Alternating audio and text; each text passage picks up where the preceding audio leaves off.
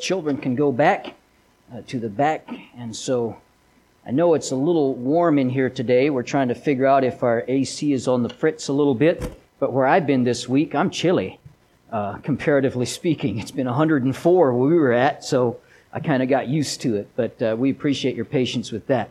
Matthew chapter 18 so we're at this morning. I'm grateful that you're here with us, as always, uh, in the house of God. It's a blessing to be able to serve together and open His Word together. Uh, a man was bitten by a stray rabid dog. And his friend heard about it and rushed over to see how he was doing and, and how, what he was, how bad it was. And, and uh, when he got there, he found his friend frantically writing on a piece of paper. And he said, You know, buddy, uh, rabies is treatable. I mean, you don't have to write out a will. It's not a death sentence anymore. And his friend said, Will? What will? I'm making a list of people I want to bite. Now, how many of us here have a list of people you would like to bite if you ever got rabies? I bet, how many am I on that list? I hope you don't raise your hand on that one. But how much better, how much better is forgiveness? As we look at the friends of Jesus, I want to come back again once, one more time, maybe, uh, to Peter. And a question that Peter asked Jesus and when he asked this question, it turned out significantly different than he thought. And so I want to look at Matthew chapter 18 and uh, go through some passage, uh, this passage today and see what we can learn from it. I'm grateful to have uh, some of my family here today. Uh, Lydia and Caleb made it to town this week from Washington State and uh, will hopefully be moving and uh, into some place other than our house very soon. Amen. So. But until then, we're uh, helping them. We're grateful to have them with us. And then also, 28 years ago today, I became a daddy. And uh, so that's, we're celebrating that as well today. So what a blessing that is. Matthew 20, uh, 18, I'm going to start at verse number 23. Therefore is the kingdom of heaven likened unto a certain king, which would take account of his servants. When he had begun to reckon, one was brought unto him which owed him 10,000 talents. But for, so, for as much he had not to pay, his Lord commanded him to be sold, and his wife and children, and all that he had, in payment to be made. The servant therefore fell down and worshipped him, saying, Lord, have patience with me, and I will pay thee all. And the Lord of that servant was moved with compassion, and loosed him, and forgave him the debt. But the same servant went out and found one of his fellow servants, which owed him an hundred pence, and he laid hands on him, and then took him by the throat, saying, Pay me that thou owest. And his fellow servant fell down at his feet and besought him, saying, Have patience with me, and I will pay thee all. And he would not, but went and cast him into prison till he should pay the debt. So when his fellow servants saw what was done, they were, they were very sorry and came and told their Lord all that was done. Then his Lord, after that he had called him, said unto him, O thou wicked servant, I forgave thee all that debt because thou desirest me. Shouldest not thou also have had compassion on thy fellow servant, even as I had pity on thee?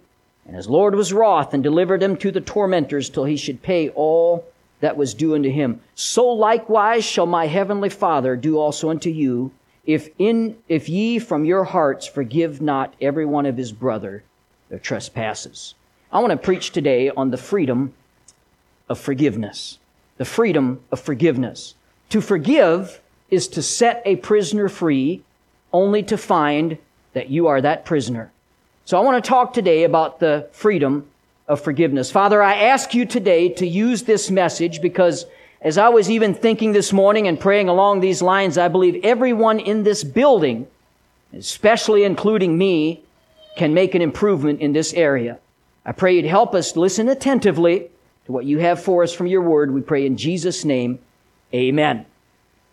This morning we look at a parable that Jesus gave in response to a question from Peter. Uh, the Peter comes to Jesus with a question, and we, we remember we, we talked about Peter and how questioning he was. He asked a lot of questions, which is a good thing. And so he comes to Jesus with a question, and uh, Peter, somebody evidently had done Peter wrong or, or he was at least using this as an illustration and, and Peter forgave him. And then they did him wrong again, maybe the same thing. And Peter forgave him again. And then for a third time they did him wrong again and Peter forgave again. And so he comes to Jesus here because now he's a little bit getting upset about it. And he comes with a question that all of us can understand. It's found in verse 21. How oft or often Shall my brother sin against me and I forgive him? How much mistreatment do I have to take off of somebody before I say that's enough? How much do I have to take? When do I get to turn, quit? When do I get to quit turning the other cheek? I heard a story about an Irish boxer who got saved and he became an evangelist and he would hold tent meetings all over the place and preach and and uh, but he used to be a boxer and a very good boxer. Uh, one day he's setting up this tent and and preparing for a meeting and a group of hoodlums came by and started harassing him and making fun of him and and uh, just giving him a hard time insulting them and he ignored them. This only made them bolder. And finally they started to get a little physical and one of them actually hit him right in the side of his face. And uh, he, he still kept ignoring them. He kept uh, working with his tent. And then another blow came uh, from one of the uh, hoodlums on the other side of his face. And uh, he counted up the blows, one on this cheek and one on this cheek. And he thought to himself, as he took off his coat, rolled up his sleeves, the Lord gave me no further instructions. Wham! And he went out after him. When can I do that? When can I say enough is enough? That's what Peter wanted to know. And we can identify with Peter, can't we? When is it okay to blow your stack? When is it okay to finally deliver that so well-deserved knuckle sandwich? Uh, Peter, Peter didn't wait for an answer. He had one ready.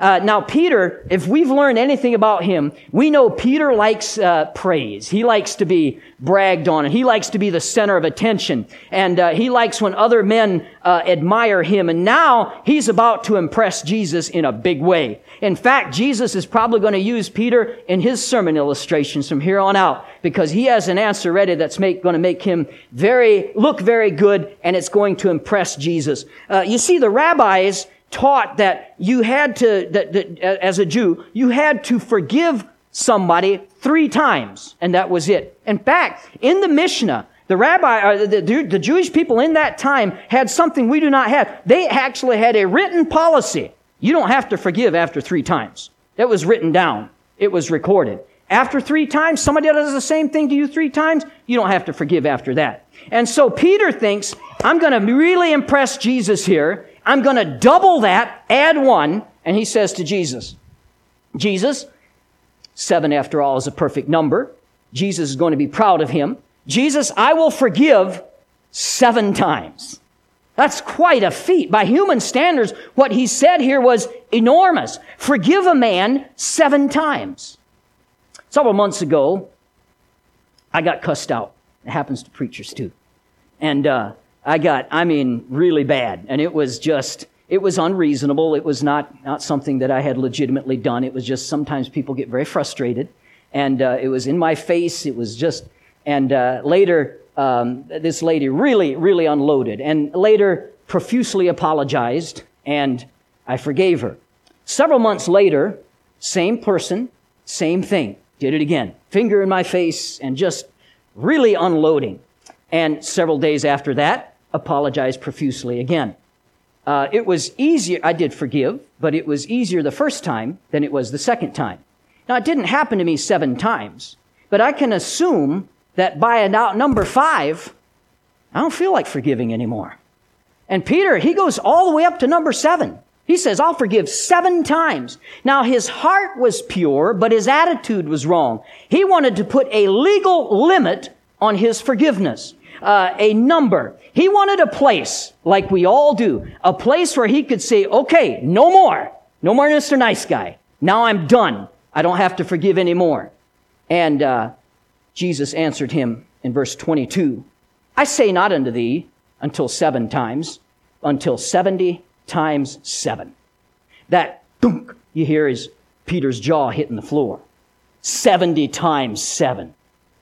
Four, by my math, That's 490 times. Right? Okay, I'm right, am I not? Okay, be impressed. I was homeschooled. That's 490 times. Okay, this is going to be hard to keep track of. Uh, if I have to, if I have to forgive 490 times to keep track of this, I'm going to have to have a chart because you don't just remember those things. And so what I'm going to do is I'm going to have a checklist. And when I forgive somebody, a couple of weeks ago, a couple of weeks ago, Wes Pegor is talking out there, and he said that when my when I opened my wallet, it squeaked and Lincoln shielded his eyes. I think he was calling me a skinflint, tight. And I'll forgive, I forgave. But it's counting up. See what I'm saying? You got a few more to go, but soon I'm going to hit 490. Then I don't have to forgive anymore. Jeremy Even. Last week, he came and, and he poked me in my belly. Said something about it being soft. think he called me fat. Is the way I took it. And I forgave. I forgave, but it's counting up. And it won't be so long. Boy, these guys keep at it. And soon I'll have hit the limit, hit 490, and then it's payday.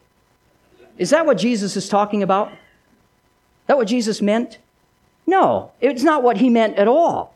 Uh, Jesus is telling Peter, you got it all wrong, Peter. You don't count the number of times you forgive someone. Forgiveness is unlimited. By the time you did get up to 490, don't you think you'd be in a habit of forgiving by then? That's the idea. It's not a counting proposition.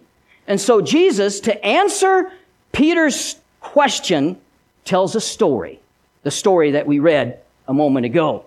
It says in verse 27 that the Lord of that servant was moved with compassion and loosed him and forgave him the debt. Now, there's three things that we see in this verse that happened that I want to point out to you. The first thing that's very important is the Bible says he had compassion. He had compassion. If you want to avoid the trap of bitterness and anger, the first thing you need to do is to take pity or have compassion on the person that wronged you. This doesn't mean you just feel sorry for them. The word literally means that you have your heart go out to somebody. You feel their pain. In other words, you identify with them. You feel what they feel. That's the meaning of the word compassion in this verse. You, to have compassion on somebody who wronged you, you have to deliberately assume a certain thought process. And I said deliberately of reminding yourself just how much you have in common with that person that you have a problem with. You put yourself in their place. You empathize. You sympathize. That's the idea here of compassion. Uh, your flesh does not want to do this. That's why I said it has to be intentional. You have to intentionally put yourself into that mindset. Your flesh wants to highlight the differences between you and the person that you have a problem with, the wrongdoer, let's say. But according to this text, to actually, you have to identify with the person. You have to get to the point where you say, you know, I'm not really that different than this person. I also have maybe the same problems or the same issues. A couple of weeks ago, uh, as you know, we had the Arts in the Park here in town. And my daughter and I went because we had very important business to attend to there. Uh, she needed to purchase a funnel cake, and I needed to get a foot long corn dog. Amen? Uh, and while we were there, we were we walked through some of the booths, and one of the people, one of the things I saw was a caricature artist. You've seen those before? And you sit down in a chair and they take a big sheet of paper and they start to draw you up. And I always am really impressed with the talent of people like that. But the, I, the deal with caric- caricature artistry is that what they do is they take something about you that stands out and they blow it up in a big way. So if you have big ears, I mean, they're going to be elephant ears by the time you see that caricature of yourself. If you have a big nose, it's going to be a huge banana there in the, in the caricature that they draw of you. They take what stands out among you a little bit and they blow it up into something really big. That's what you do when you're angry with somebody. Say somebody has lied to you and you're angry at them for it. Well, somebody else might ask, well, why did they lie to you? She lied to me because she's a liar. That's a caricature, that's making a caricature out of her personality because you've reduced her to the lie. But wait, if you lie to somebody and somebody asks you, why did you lie? You won't say, because I'm a liar. You'll say, well, you know, the situation. I know I shouldn't have said that, but this was going on and this is how I was feeling. And we, when we look at ourselves, we're very careful because we understand I'm human. I'm nuanced. There's a bunch of, uh, there, there's a whole lot of, um, of, of, of, things going on that we need to understand, and there's context here. But when you think of the person that we're angry at, we just, we just reduce her. She's a liar. He's a liar. We don't caricature ourselves, but we sure do others if we're angry with them. Compassion, then, is when our heart goes out to somebody and we feel what they feel. We do not say, I would never do that. What we do say is, no, you know, I'm not really that different. Listen to this statement made by Miroslav Volf. It's, a, it, it's, it's very wise. Listen to this. Forgiveness fails because I exclude the enemy from the community of humans and I exclude myself from the community of sinners. Well, isn't that good? That's what we do. We dehumanize those who offend us and we elevate ourselves even when we do the exact same thing that they do. We are very good defense attorneys for ourselves. You ever notice that? Now, they will tell you in a courtroom that anybody who decides to defend themselves has a fool for a client. You ever heard that before? Uh, it's not wise to defend yourself in a court case. But we do that in life we defend ourselves and make allowances for ourselves all the time. You can only, listen to this, you can only stay angry at someone if you feel superior to them. Otherwise, you won't stay angry at them. We have to start caric- stop caricaturing our enemies. We must let our heart go out. We must identify. So the second thing we see in this verse is he canceled the debt. He not only had compassion, but he canceled the debt. Uh, here we are at the heart of what it means to forgive. What the Bible says about the idea of forgiveness is better understood when we look at the size of the debt that this servant had. Uh, how much did he owe the king? It tells you 10,000 talents. Now, we don't get that because we don't deal in talents. When's the last time your kid, hey, dad, can I have a talent? You wouldn't give them a talent, by the way, because it was a lot of money. A denarius was a day's wage, so the average person would make about 300 denarius a year in that time. And so, and historians disagree a little bit, but, but they know that somewhere between 5,000 and 15,000 denarius per one talent, and this was 10,000 talents. So we're talking in the neighborhood of 50 to 100 million was this debt that this man owed. Now, when you think of a servant, what do you think of? Butler? Gardener or cook. This wasn't who we're looking at here. This wasn't just a simple butler because he wouldn't have racked up a debt that large. He was probably what's called a satrap or a regional governor in that time. And this governor, through either mismanagement or corruption, has squandered away an enormous amount of money.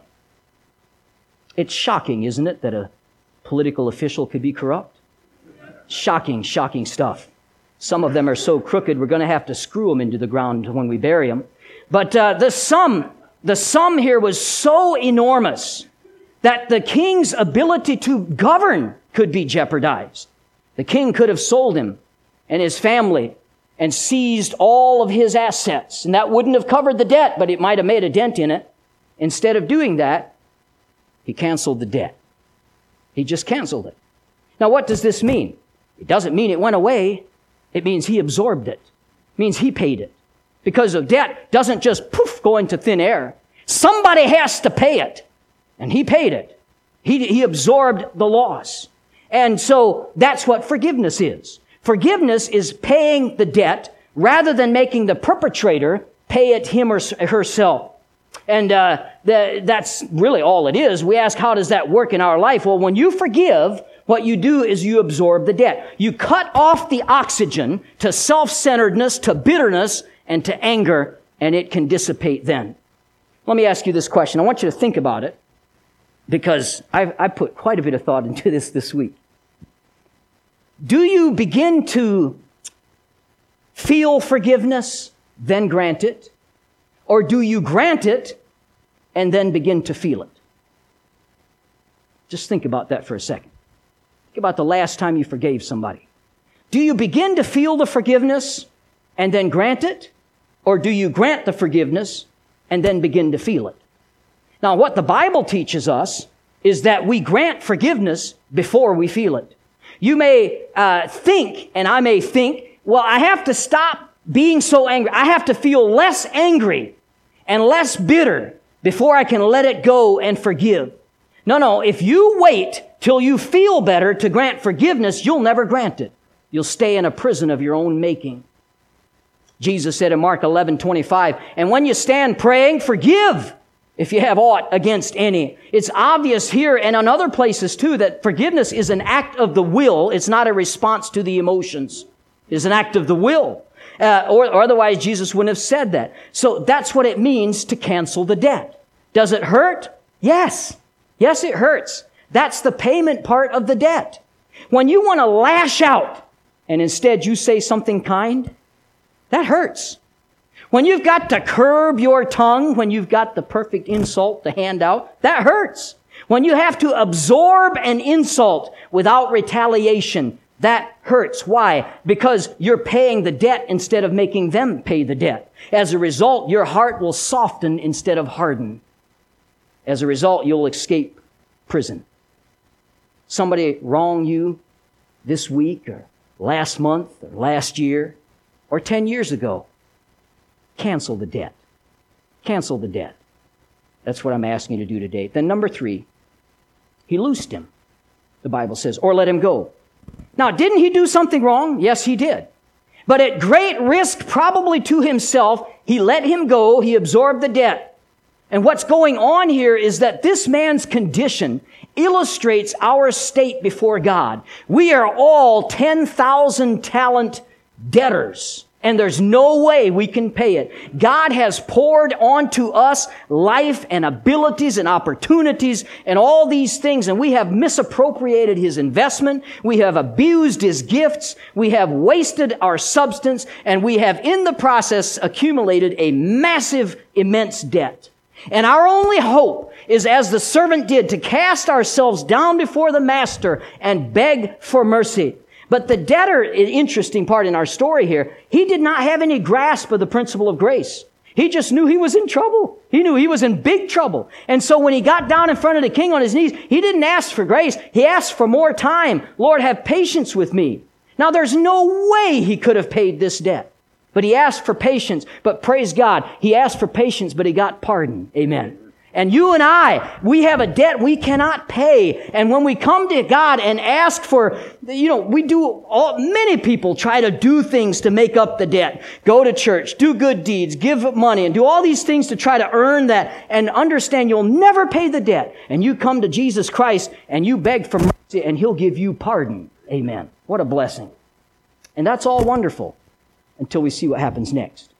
Because now, here he is, he did what any of us would have done. He's fallen on his knees and begged. He even made ridiculous promises to pay the man back, which wasn't possible. And, and he got forgiven. The debt got canceled. Now he's on cloud nine. Can you imagine how it would feel to have that much debt taken off your shoulders? And he is probably whistling. He may be even skipping as he leaves the palace there. And as he walks out in this high emotional joy, he spots out of the corner of his eye a man who owed him some money. It wasn't much. It was in the neighborhood of $15. Some guy had borrowed 15 bucks for a romantic uh, date to Taco Bell with his wife, and, and uh, he had not paid it back. And so our hero, the Bible says, goes over to him, grasps him, grabs him by the neck, and shoves him against the wall, demanding that money. Verse 29 is almost a word for word replay of verse 26. Only the roles have reversed now. Now, uh, there's one big difference here. This servant will not forgive the measly $15 debt. He had the man thrown in prison. but he was observed. Can I tell you, if you're going to be stingy, do it in the dark. uh, he was observed. And people saw what happened and they were not shocked at the fact that he wouldn't forgive this friend. You have every right to expect the repayment of a debt. What they were shocked at is that he was so unforgiving after he had been forgiven for so much himself. And they went and told the king. And this understandably made him furious. He sends out his soldiers and they haul the man in. And at this time, there will be no mercy. Jesus paints a very clear picture about the nature of forgiveness. And we see in this story the participants in the forgiveness because there was an offended party. We see that. It was the king specifically. But there, in this story, being wronged or offended is paralleled to having a debt that someone owes us. The debt is the responsibility of the other person, but it costs us at the same time. Jesus said every single one of us can expect to be wronged in our life. Now, you don't have to raise your hand, but could you? Have you ever been wronged? Absolutely. We've all been wronged in our life. And guess what? You keep on breathing, you'll be wronged again. It's just going to happen. That's a part of life. Uh, he said in John 16, 33, these things have I spoken unto you that you might have peace. In the world you shall have tribulations, but be of good cheer. I have overcome the world. But not only did Jesus instruct us that we will be wronged, he showed us how to act when we are. Specifically, do not ignore the offense uh, allowing a spirit of bitterness to develop. Rather seek restoration. Can I tell you, gossip and vengeance do not produce restoration. God's methods, though, they always do. So there's the offended party, and then there's the one who sinned, verse 24. Now, it's easy for us to acknowledge that we've been offended or somebody has wronged us. It's a little harder for us to admit when somebody, uh, or when we are the offender. But because of our human nature, we will inevitably wrong someone else. And Jesus instructed us on how to respond in that scenario as well. Matthew 5, 23, 24. Therefore, if thou bring thy gift to the altar and there remembers that thy brother have aught against thee, leave the gift at the altar and go thy way. First, be reconciled to thy brother and then come and offer thy gift. Now you might be in here and say, oh, preacher, I'm faithful in my devotions. I do my, I read my Bible every day. I pray every morning. If you have aught with somebody, Jesus says, skip it, make it right with them, and then come back to that. That's pretty strong language, but that's what he's telling us here. God's will is found in that essential word reconcile in that verse, which means to bring back together. It is accomplished through humble repentance of the one who sinned, and it is uh, then the grace-driven forgiveness from the one who has been offended. And then thirdly, there's another participant here, there's the Lord, the omniscient Lord. The servants weren't the only players in this story. The parable had a third character, a certain king, verse 23. He's the one to whom the servants were accountable. Uh, he's the one who was moved with compassion. Now, do you think when he had the man by the throat up against the wall, do you think if the king was standing right there watching it that he would have done that? No. He wouldn't have at all. If the king happened to be beside him, he'd have said, Ah, What's $15? Let it go. It's all right. No big deal. But he, he, the king was not there, but he heard about it, verse 31. And as Christians, we'd be wise to remember God's omniscience. He is all knowing. God's om- omnipresence. He is everywhere. And the one who has forgiven you so much in your life is always watching when you have an opportunity to forgive someone else and don't do it. This is a sad state of our Christianity if we live like that. And it's also a game changer for us. Because the reason we forgive others and the reason we must forgive others is because of how much He's forgiven us for. Ephesians tells us, be kind to one another, tenderhearted, forgiving one another, uh, e- even as God, for Christ's sake, hath forgiven you. You see, we're like that unforgiving servant. We stand before Almighty God, and we have a, our sins are piled up like a mountain. That mountain is so tall we can't get over it. It's so deep we can't get under it. It's so wide we can't get around it. And then we stand before Him, and our sins are like this $50 million debt that we could never pay in a thousand lifetimes. We come as debtors to God with empty hands, nothing we can do about it, and God offers pardon. He cancels the debt and He forgives our sins. He tells us about His Son, Jesus Christ, who already paid the debt that we have. Hallelujah. Then we rise from the pew. Whew, that's exciting, isn't it? You remember when you got saved? Whew, what a day. You're excited. You're happy because you've been forgiven. All your sins are wiped away. And like it tells us in 1 John 1 9, not only does he forgive, but he cleanses. And now you're cleansed and you're excited and you rise up from your pew. We walk out of the church happy, excited, ready to give our testimony, singing what a friend we have in Jesus. Then out of the corner of our eye, we see someone who wronged us. We're just like that debtor, just like that first servant. We want to grasp him by the throat and make him pay. No wonder we're tormented. No wonder we're so angry and bitter. No wonder we have so many problems in our life. No wonder we can't get along because we've never learned the secret of unlimited forgiveness. We experience it, but we don't offer it. And it's a terrible way to live the Christian life. Forgiveness is wonderful because the forgiver always has the last word. They do it, they do it, they do it, and you forgive and forgive and forgive. You always have the last word as the forgiver because they can't do it more than you can forgive them. And so you just keep forgiving. The debt that the servant was asked to forgive was far less than the debt that the king had already forgiven him. It would do us well, friend, to remember all that God has forgiven us for. When somebody needs forgiveness from us, we'll be so much more likely to give it. So that's the participants. Then you have the principle of forgiveness. Forgiveness sometimes requires repeating. Luke 17, 4, and if he trespass against these seven times in a day, goes worse here. Then seven times in a day, turn again to thee, saying, I repent, thou shalt forgive him. now we went from seven times to seven times in a day. That means, I'm sorry, you're forgiven. I'm sorry, you're forgiven. Just over and over and over, whatever the sin might be. If the del- uh, it, it's a it's a tremendous temptation to not forgive. And then no, number two, forgiveness is permanent. By the way, Jesus showed me how to do that. Forgive somebody over and over and over in a single day, because He did it to me, and He showed me by uh, by forgiving me. Uh, has has He had to forgive you for seven times in one day? He's had to do that for me. Can we do it for others?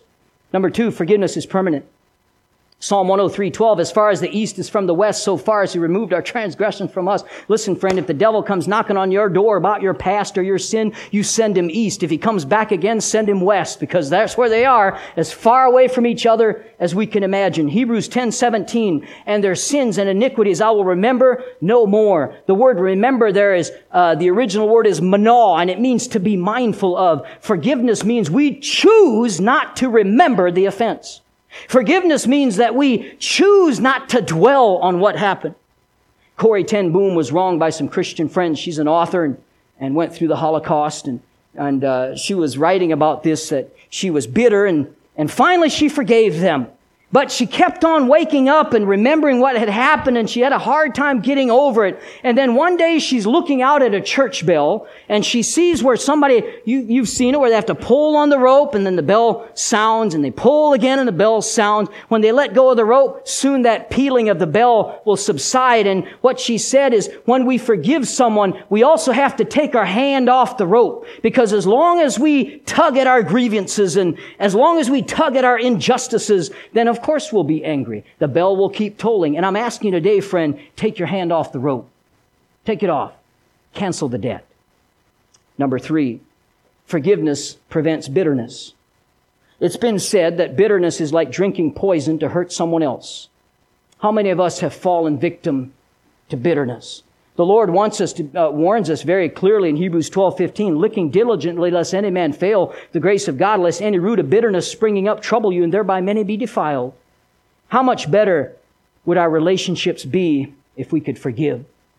President uh, Abraham Lincoln, I, am I've read kind of in the middle of reading a book called Team of Rivals. The reason I'm in the middle of it is about as long as the Bible. Uh, it's a super long book. And uh, so, but in this book, uh, I read about Edwin Stanton. He was one of Lincoln's original, uh, one of his worst critics when they were running for president.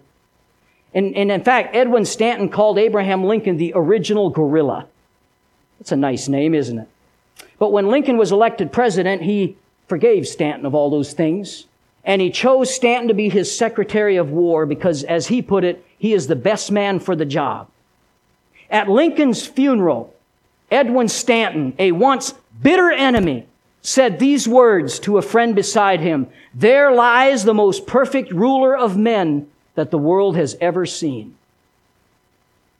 Don't you think we could impact more people if we just learn to forgive, learn to get over things that happen to us? Now back to Peter. Peter asked the question How many times do I have to forgive before I can get some revenge? In his answer, Jesus was demonstrating the gospel. Because if you hold a grudge, at the very least, you are blocking the effect of the gospel in your life. You demonstrate to those around you that you don't believe the gospel at all.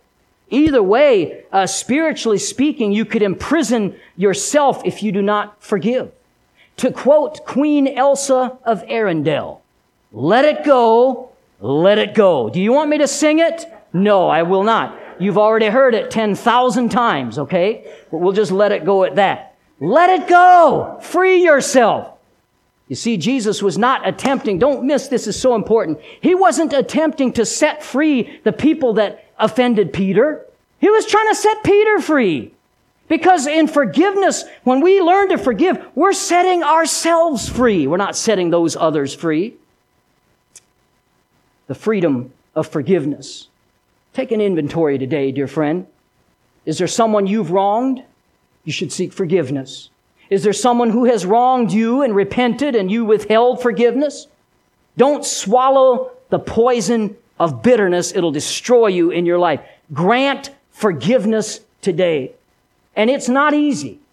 That's why the weak cannot forgive. The weak don't forgive. Forgiveness is the attribute of the strong, not the weak. I ask you today to be strong. Now, one more thing as we close. The response that the wicked first servant had when he grabs the man by the neck, his response to his pleas were to have him thrown in prison. But I ask you, where did he end up? Well, he ended up in prison as well. And that's exactly what will happen to us. If we hold other, we won't let it go. We won't forgive. We uh, make them suffer for their crime. We're going to end up in torment as well as he did. And you will find that when you do not forgive, You'll find yourself in a prison of your own construction. I ask you today to choose forgiveness. Only then will you truly be free. The freedom of forgiveness. How many times, Jesus? Seven times? Jesus chuckles. nope. 70 times seven.